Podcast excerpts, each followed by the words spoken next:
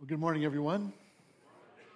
Please take your Bibles and turn to John chapter 3 today for our study. John chapter 3 will be starting in verse 22 for our reading as we continue our survey through this incredible gospel account of the Lord Jesus Christ. In verse 22, we pick up our account with these words. After this, Jesus and his disciples went into the Judean countryside, and he remained there with them and was baptizing. John also was baptizing at Aenon near Salim, because water was plentiful there, and people were coming and being baptized. For John had not yet been put in prison. Now, a discussion arose between some of John's disciples and a Jew over purification. And they came to John and said to him, Rabbi, he who was with you across the Jordan, to whom you bore witness, look, he is baptizing, and all are going to him. John answered, A person cannot receive even one thing unless it is given him from heaven. And you yourselves bear me witness that I said, I am not the Christ, but I have been sent before him. The one who has the bride is the bridegroom. The friend of the bridegroom who stands and hears him rejoices greatly at the bridegroom's voice. Therefore, this joy of mine is now complete. He must increase, but I must decrease. He who comes from above is above all. He who is of the earth belongs to the earth and speaks in an earthly way. He who comes from heaven is above all. He bears witness to what he has seen and heard, yet no one receives his testimony. Whoever receives his testimony sets a seal to this that God is true. For he whom God has sent utters the words of God, for he gives the Spirit without measure. The Father loves the Son and has given all things into his hand. Whoever believes in the Son has eternal life. Whoever does not obey the Son shall not see life, but the wrath of God remains on him. May the Lord add his blessing at the hearing and the reading of his word this morning.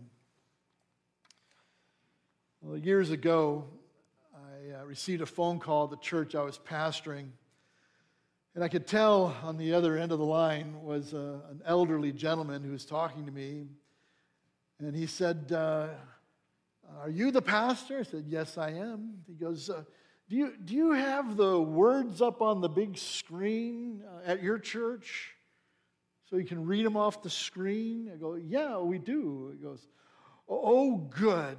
You know, my wife and I, we've gotten so old, it's easy for us to see the words in the big screen than to see it in the book anymore. And I said, uh, Well, that's great. Uh, I don't know who you are. Uh, he goes, Well, could I come visit your church this Sunday? Well, sure. I, would be glad to have you come to our church. And, and so, sure enough, this older gentleman came.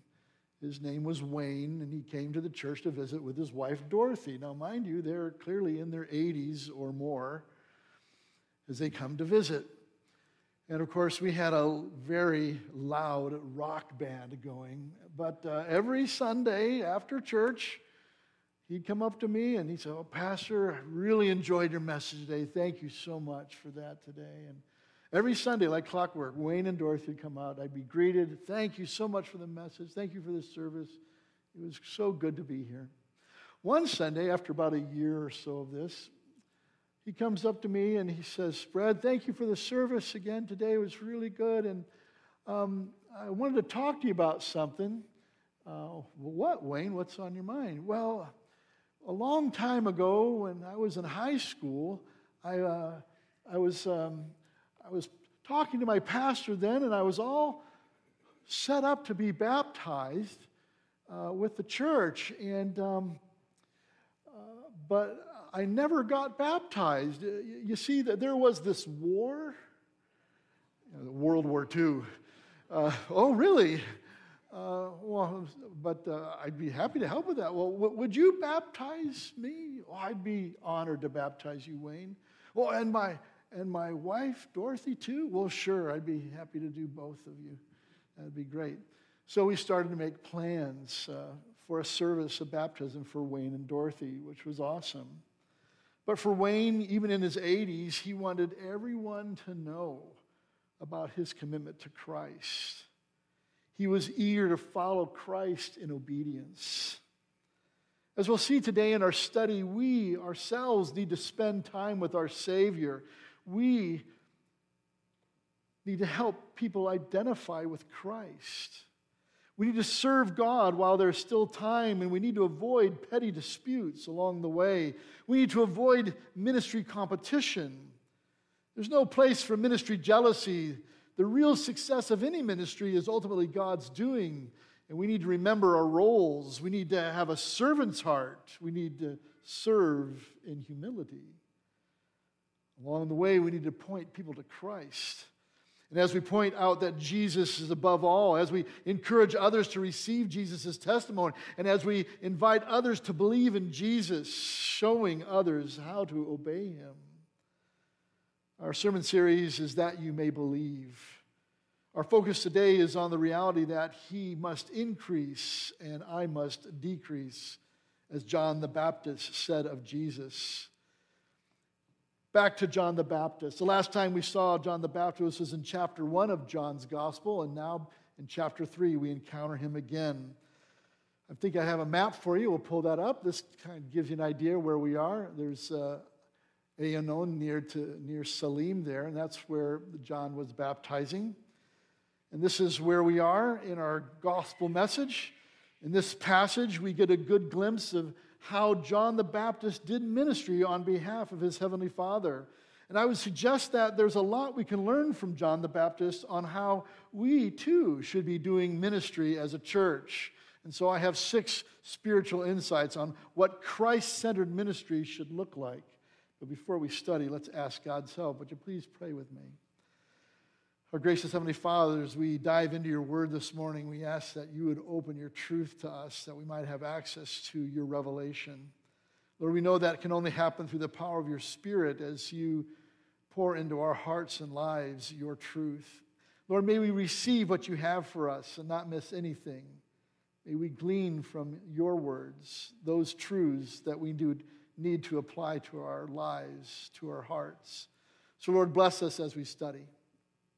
Thank you for your presence with us, even now, as we turn to you for understanding, for truth, for enlightenment. We pray all this in your Son's wonderful and awesome name. Amen. If you have your sermon notes outlined, here's the first principle, the first truth here. Beloved, we need to spend time with our Savior. Again, I don't know to what degree you do that or not. I don't know to what degree you spend time with your Savior, but we need to spend time with Him. Notice what it said in verse 22 After this, Jesus and His disciples went into the Judean countryside. That was up in that area we were looking at on the map a moment ago. Into the Judean countryside, and He remained there with them. They're together, they're hanging out. They remain there with them. And I ask, are you spending time with Him? Well, how do I do that, Pastor? Well, are you reading God's Word? Are you spending real time with Him in prayer? Where you've actually turned everything off for a minute. You've put the phone aside. You've turned the television noise off. And now you focus on praying to Him, hearing from Him with what He has to say. In John 15, Jesus teaches us that we are to abide in Him. He says, Abide in me, and I in you. As the branch cannot bear fruit by itself unless it abides in the vine, neither can you unless you abide in me. I'm the vine, you're the branches. Whoever abides in me and I in him, he it is that bears much fruit. For apart from me, you can do nothing. Oh. Years ago, Kathy and I had a home in the, the uh, countryside of Wisconsin, the rolling hills halfway between Madison and Milwaukee, Wisconsin. It was a, about 17 acres, a little farmette that we had, and it was beautiful. And there was a bunch of fruit trees. When we bought this property, we had no idea, but there were fruit trees all over the place. And uh, I had a friend of mine who was a, a cherry farmer. And uh, he liked to go and prune all of his cherry trees. And I said, Hey, could you come and help me with my my trees, my fruit trees, they need some pruning. And he said, Oh, sure. His name was Jamie. Jamie came and he brought his clippers and all of his tools to come work. And I was actually gone while he was doing the work. I came home and my trees had looked like they had just been destroyed. I'm like, Jamie, what if there's nothing left? You've trashed them all. Well, it says they'd been overgrown, they needed some pruning. I mean, he, I mean, he whacked them down to the nub. But let me tell you, the next year, my goodness, we had fruit all over the place pears and apples, and it was awesome. This is what we need. We, we need some pruning, and maybe after God's done with us, we might not look like the way we did, right? And that might be a good thing for us. We need to spend time with our Savior. We need to be pruned back. We need to be loved on by Him as we encounter His truth, as He deals with us, as He performs heart surgery in us that we desperately need. But secondly, here, we need to help people identify with Christ. Notice that it said, and he remained there with them and was baptizing. Jesus and his disciples were baptizing. We'll find later that really the disciples were baptizing on behalf of Jesus. But we have to understand what baptism is. Baptism demonstrates the death, burial, and resurrection of Christ. And even at this time, before Jesus had gone the cross, it was already representing that reality. Through baptism, you're proclaiming that you have died to self and now you've risen to new life in Christ. Acts 8:36, you'll recall the Ethiopian eunuch who came to Christ through Philip. And as Philip and he were riding together on the eunuch's chariot, as they were going along the road, they came to some water, and the eunuch said, See, here is water. What prevents me from being baptized? And he, he commanded the chariot to stop, and they both went down into the water and Philip and the eunuch, and he baptized him. Years ago, uh, our, my oldest daughter approached me one day, says, Daddy, I need to be baptized. She was about five years old. I said, Oh, really? You need to be baptized? Why do you think you should be baptized? She said, Well, because I put my faith and trust in Jesus Christ as my Lord and Savior, and I want everybody to know that I'm going to follow him the rest of my life. I said, Well, that's a pretty good answer. So, my first baptism I ever did as a pastor was my five year old daughter. I baptized her uh, in a lake. It was a pretty cool opportunity. Two years later, my middle daughter turned five. She approached me goes, Daddy, I want to be baptized. Oh, really? Why do you want to be baptized? Well, because Kelly was baptized when she was five. Oh, well, I guess we'll see. We'll see. Kind of put her off a little bit. By now, we were at another church, and uh, one Sunday, I get, you know, a couple years later, I get a card, you know, filled out with my middle daughter's name on it, Abby Belcher, with her address in it, and the backside flipped over and checked the box, baptize. I want to be baptized.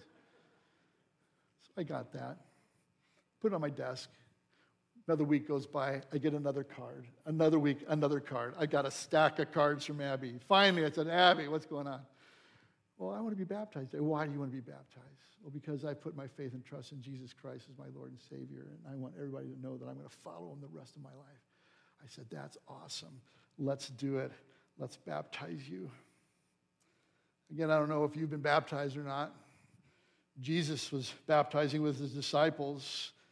He asks us to demonstrate our devotion to him as we identify with Christ's work in our life, as Jesus died and was buried and rose again. That's what baptism signifies as we die to self and we demonstrate that we're being raised to new life. It's a, basically presenting an, an outward example of an inward reality that you're in Christ.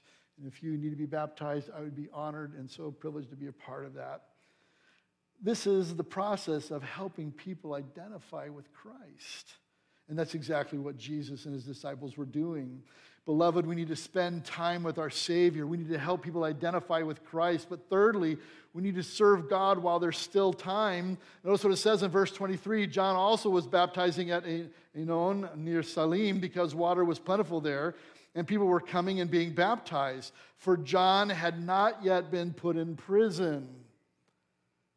There seems to be an urgency here with John's ministry, as if he knew that his time was almost up. And shortly after this, John is imprisoned, and John was eventually put to death by the Herodians. Beloved, I'd like to remind you that there's been a lot of tragedy in our news these days, a lot of tragedy in our world. Four more people died just yesterday in another shooting in Georgia. The gunman is still on the loose. Seven drowned in flash floods that took place in South Korea in a tunnel where cars were trapped. We've got the ongoing conflict between Russia and Ukraine. Dear ones, life is short. The Bible says that our lives are like a vapor, here today and gone tomorrow. The reality is, even as you sit there, you are running out of time to do what God has called you to do. You're running out of time to reach out to that person you need to reconcile with. You're running out of time to share the gospel your, to your coworker or to have that talk with your family member. You're running out of time to make things right with your mom and dad or with your kids. You're running out of time to make things right with your Heavenly Father. Just a month ago, our dear brother in law passed away in his home, celebrating his wife's birthday at age 61. One moment he was there, the next moment he was gone. Praise God, he knew Jesus as his Savior, and he demonstrated a life that was f- full of fruitful ministry th- throughout all that he did. Todd wasted no time Beloved, we need to serve God while there's still time.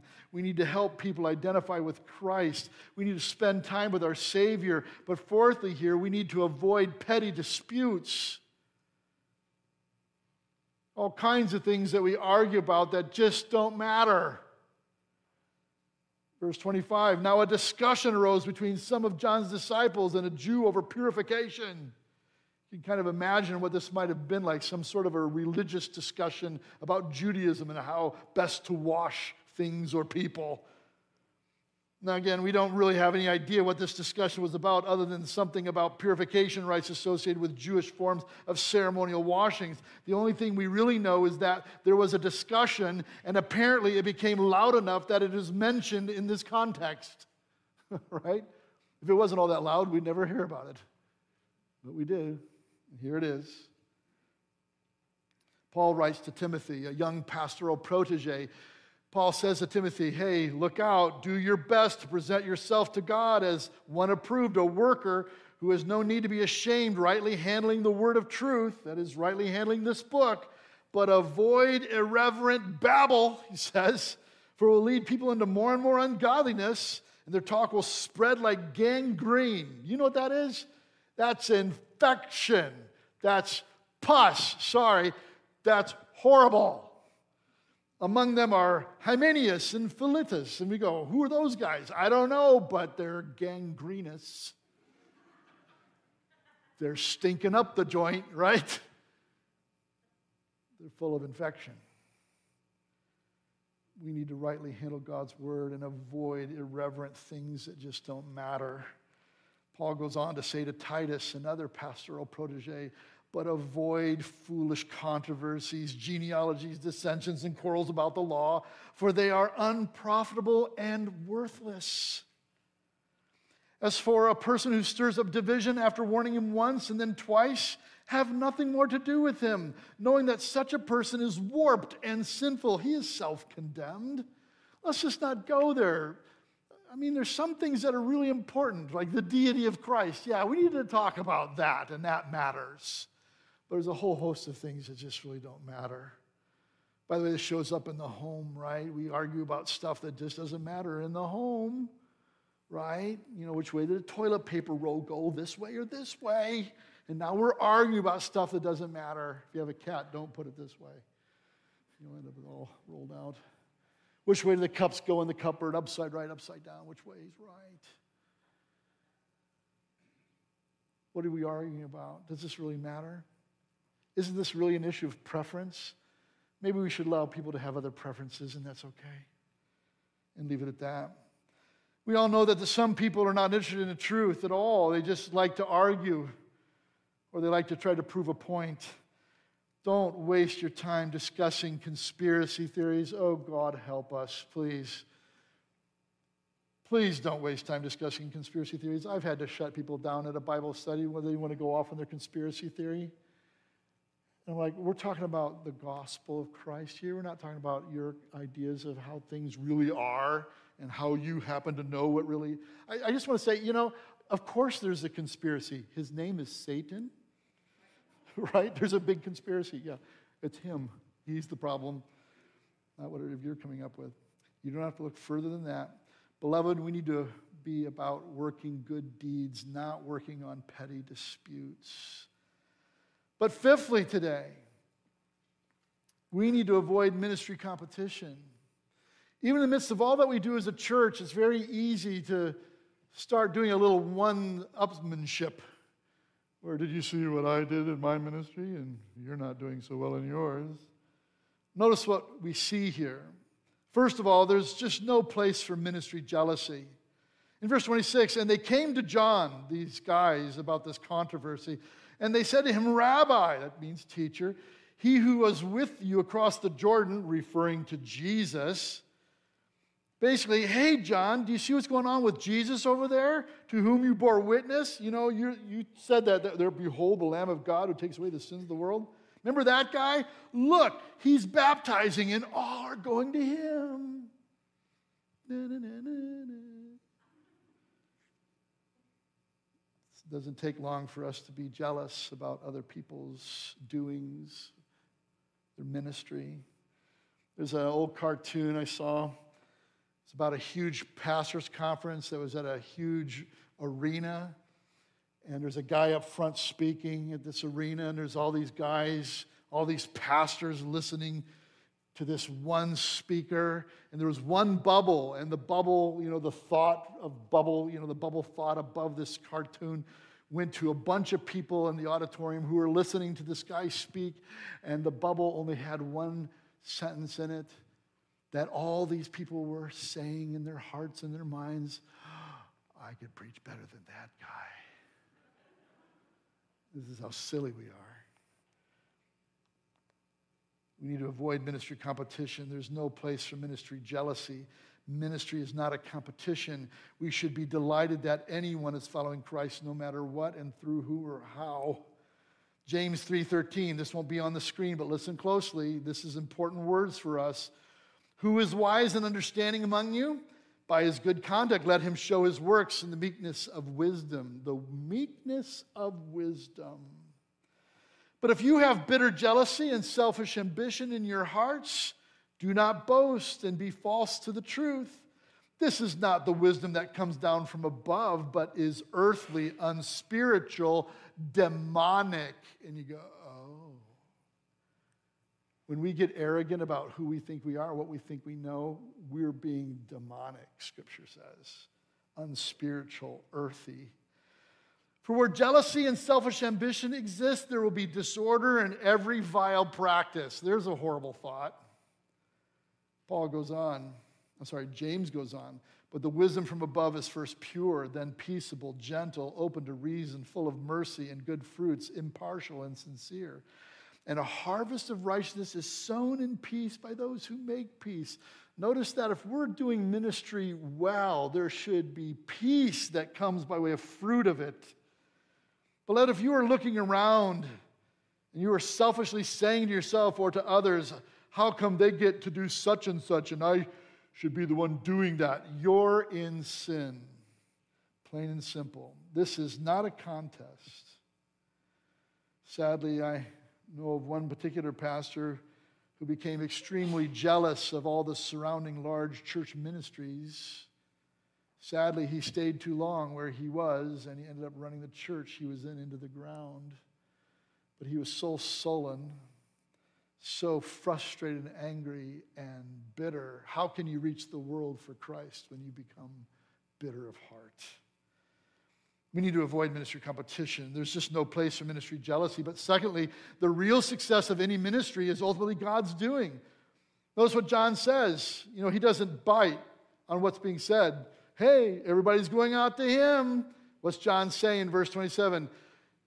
A person cannot receive even one thing unless it is given him from heaven. John gets it. John gets it that whatever I'm doing is just not about me, it's about him. The real spiritual growth of any ministry is a result of what God brings about anyway. We know this. 2 Corinthians 9:10 He who supplies seed to the sower and bread for food will supply and multiply your seed for sowing and increase the harvest of your righteousness. If this place is to grow, it is because what God is doing. It's not has nothing to do with me, has nothing to do with you. I have no idea how to grow a church. I have no idea how to plant a church. I've done both. I have no idea how to do it. He's going to have to do it. He has to make it, make it happen. Only God can make any real difference in what He's establishing and what He's bringing about. And by the way, just because there's a gob of people thronging to someone or something does not necessarily mean that that work is of God. I'd like to remind you, even Jim Jones of the People's Church in California had thousands under his spell, and most of them ended up dead. There are all kinds of false prophets and false teachers on the airways today with huge followings. That doesn't mean they're of God. Real spiritual growth, the real spiritual success of any ministry is a result of what God brings about, period. Thirdly, here, we need to remember our roles. Here, John remembers his role and he sticks to it. Verse 28 You yourselves bear witness that I said, I'm not the Christ, I'm not the Messiah, I'm not the promised one, I'm just the forerunner guy. I was sent before him. That's all I am. I know my role, I know why I'm here, I know what I'm doing. Apparently, you people don't. John remembers his role and he sticks to it. He's not out to somehow take something from Jesus or assume Jesus' role. He humbly stays in his lane. We all need to do the same. What is your role? What has God called you to do? Are you all about it? What are you waiting for if you're not? Get after what God has called you to do and then stick to your role that He's presented you with and be all about it. And at the same time, we need to have a servant's heart as we do this.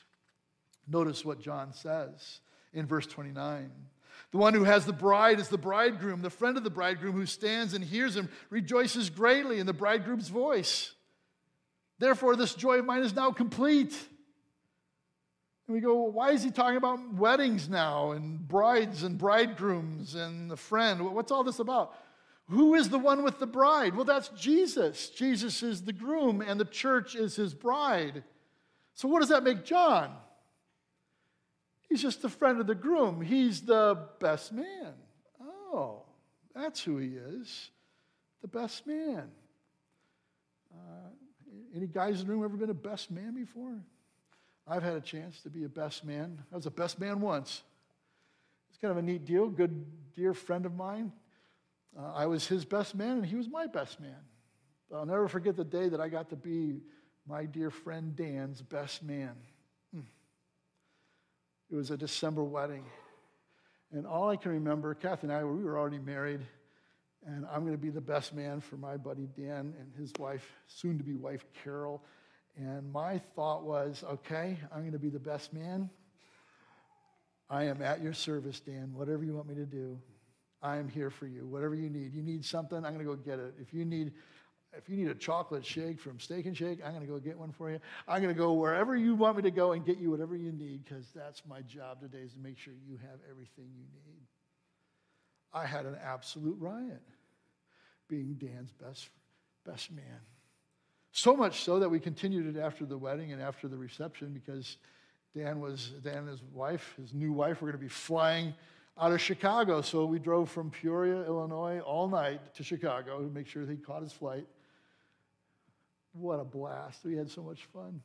Wasn't necessarily the best wedding night for them because they were spending it with us, but hey, we had a great time anyway.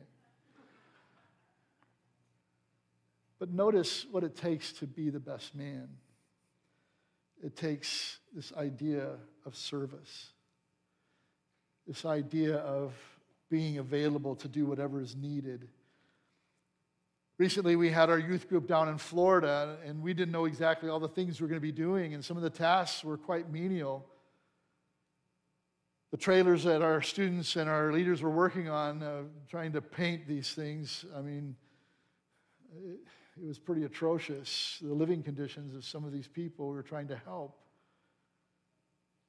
And so we're painting these things Pastor Jim was trying to replace a, a water heater in one of the trailers, and there wasn't even enough wood in the bottom of the flooring to put a water heater in, so they had to construct some flooring. And at one point, as he is installing this water heater in this motor, this mobile home that probably did not have a water heater for who knows how long, as he's working in the hot, I mean, it's 100 degrees, it's hot, and uh, something's wrong with the septic, and it stinks underneath the trailer, and he's, he's sweating like crazy, and as he's trying to fit, the, I mean, you're in a crawl space trying to jam this thing in there, and as he's working, he feels, well, first he heard a noise, he heard a flush, and then he felt stuff on his legs.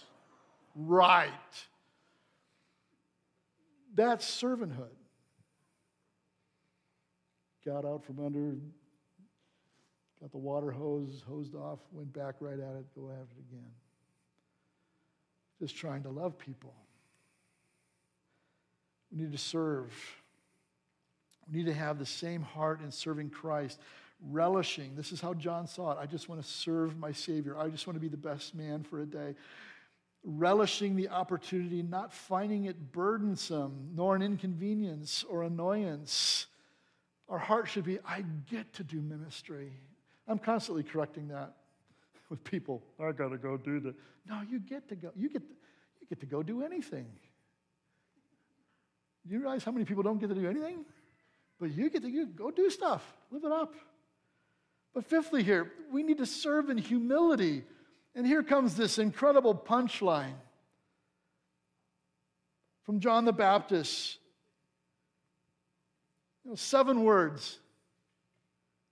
Verse 30 He must increase, but I must decrease. He's on the way up, I'm on the way out. Again, we know this to be true that if you are all about yourself, you lose. Peter reminds us Humble yourselves, therefore, under the mighty hand of God, so at the proper time he may exalt you, casting all your anxieties on him because he cares for you. We need to humble ourselves before the mighty. This is Peter speaking. What does Peter know about this? Remember Peter, Mr. Denier guy? God had to deal with him and humbled him, right? Ah, to choose humility as opposed to having it imposed on you. Oh, that we serve in humility. All I know is that there needs to be a lot less Bradley in my world and a lot more Jesus. I need a lot more Jesus in my life. I need a lot more Jesus in my ministry, in my household, in my marriage. I need more Jesus everywhere. We need to serve in humility, beloved. We need to serve with a servant's heart. We need to remember our roles. The real success of any ministry is ultimately God's doing. There's no place for ministry jealousy. Lastly, this morning, we need to point people to Christ. And that's exactly what John does. Once again, he's constantly pointing people to Christ. Remember, he's the one who says, There he is, the Lamb of God who takes away the sins of the world. And he does it again. We need to point people to Christ, first of all, as we point out that Jesus is above all. He who comes from above is above all, John says. He who comes, that's Jesus. He comes from above. He came from heaven. He's above everyone. He is of the earth, you can always see him gesticulating to himself. He points to Christ. He who's from above is above all. He who's of the earth, that's me, belongs to the earth and speaks in an earthly way. He who comes from heaven is above all. John continues his discussion about where Jesus stands compared to him. John understood his temporal, earthly perspective, his temporal, his temporary position, as contrasted with Jesus' eternal and heavenly perspective. I ask you, what is your perspective? We are finite, he is infinite. We need an infinite perspective. We need to point people to Christ as we point out that Jesus is above all. And that, secondly, as we encourage others to receive Jesus' testimony. And this is exactly what John does again. He says, He bears witness to what he has seen and heard. He's talking about Jesus, how Jesus is bearing testimony to what he's seen and heard, in that he is God's Son. Yet no one receives his testimony. Jesus says he comes from above and nobody's receiving that. Verse, verse 33 But whoever does receive his testimony, whoever receives his testimony sets his seal to this that God is true. For he who whom God has sent utters the words of God, for he gives the Spirit without measure. The Father loves the Son and has given all things into his hand. Beloved, as we encourage others to receive Jesus' testimony, we need to point people to Christ. Have you received his testimony? Are there those in your sphere of influence who need to receive the testimony of Christ? Are you pointing people to Christ in how you live, with what you say, with what you do, or are you steering them away from him? Fourthly, here, sorry, thirdly, here, we need to point people to Christ as we invite others to believe in Jesus. Whoever believes in the Son has eternal life, he says. Are you inviting people to believe in Him? Are they seeing it in you lived out in reality? Our life should be an open invitation to receive the things of Christ. We need to point people to Christ as we point out that Jesus is above all, as we encourage others to receive Jesus' testimony, as we invite others to believe in Jesus, and lastly, here, as we show others how to obey Jesus. It's the old adage, you know, I'd rather see a sermon than hear one any day, right? That speaks more volume. We need to show others how to obey Jesus. And this is what John concludes with here. Whoever believes in the Son has eternal life, but he who does not obey the Son will not see life, but the wrath of God abides on him. Man, that becomes a huge warning. It's not very complicated.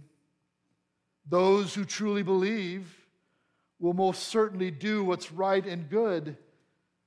If you don't believe, you inevitably will not obey. Those who truly believe will most certainly do. That's what I've seen. Those who are really in Christ will follow after Christ and do the right things, even though it's difficult. I've seen them do it. Those who really don't believe, they won't ever do it. It's too hard.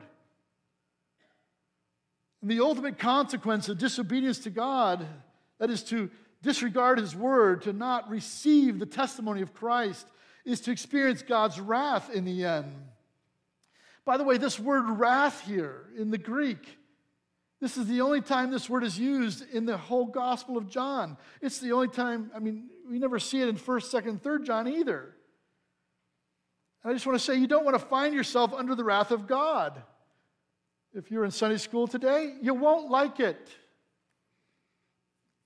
You won't want to be under God's wrath. Here's what one theologian said. His name's Merrill Tenney. He says the word wrath does not mean a sudden gust of passion or burst of temper by God. Rather, it is the settled displeasure of God against sin it is the divine allergy to moral evil, the reaction of righteousness to unrighteousness. God is neither easily angered nor vindictive, but by his very nature, he is unalterably committed to opposing and judging all disobedience. The moral laws of the universe are as unvarying and unchangeable as its physical laws. And God cannot set aside either without violating his own nature. The rejection of his son can be followed only by retribution, while acceptance of Christ is the personal appropriation of God's truth, an appropriation that might be compared to the practice of endorsing a check to cash it. Have you endorsed the check and received his salvation? Beloved, we need to understand that if we will not receive Christ's testimony, we will most certainly sit under God's wrath. If you reject Christ, you are rejecting God's provision for salvation. There's no other remedy for our sinful condition other than Christ. Your morality will not save you. Your bank account cannot save you. Your so called good works will not save you. Your good intentions will not save you. Only Christ can save you. You need to believe in him and then demonstrate your belief through obedience to him. Have you given your life to him? Do you need to sign your life over to him today? We need to point people to Christ as we show others how to obey Jesus. For those who are in Christ, we should be demonstrating a life that's changed, a life that demonstrates the grace and mercy of all that He is in us through faith. So we set a date to baptize Wayne and Dorothy. And we had it all set up. And I get a phone call about a week before, and Wayne says, I'm really sorry, Pastor Brad, but I'm not going to be able to get baptized this particular week. Um, um, because of the war, I wrestle with gout, and the doctor says I really shouldn't be in standing water. Um, and so I'm going to have to wait a few weeks before, so it clears up, and then maybe we can find a different date. So, no problem, Wayne. You let me know when you're ready, and we'll make it happen. We'll, we'll baptize you when you're ready. So, several weeks go by, and we schedule the date for Wayne and Dorothy's baptism. And so now I'm in the baptismal tank of the church, and here's Wayne. He's this little guy. He had served in World War II. And I asked Wayne, I said, Wayne, where were you 60 years ago today? He goes, Well, I was on the beaches of Normandy. I'm like, What?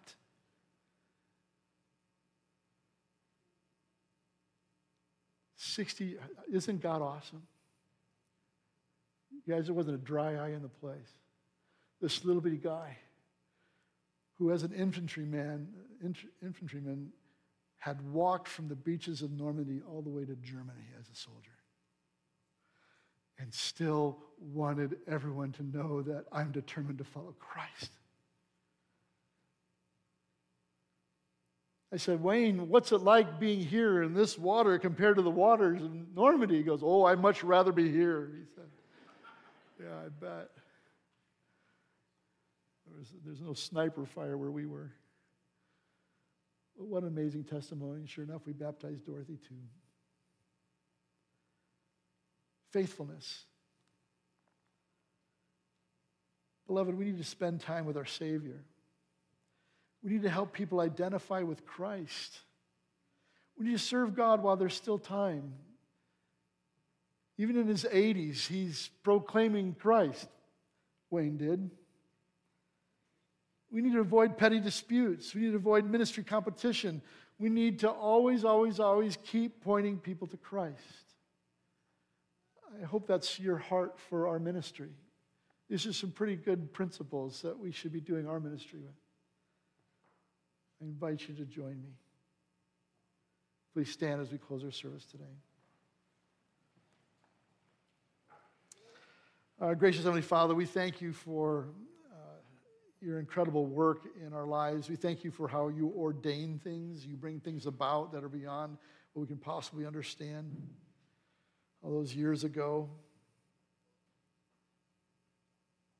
with uh, giving me the high privilege of baptizing Wayne at exactly the right day, exactly the right time. God, you're incredible with what you can do if we would just trust you and walk with you. But Lord, may we be a people that keeps pointing people to you, no matter how old we are. That we might proclaim your goodness, that we might help people identify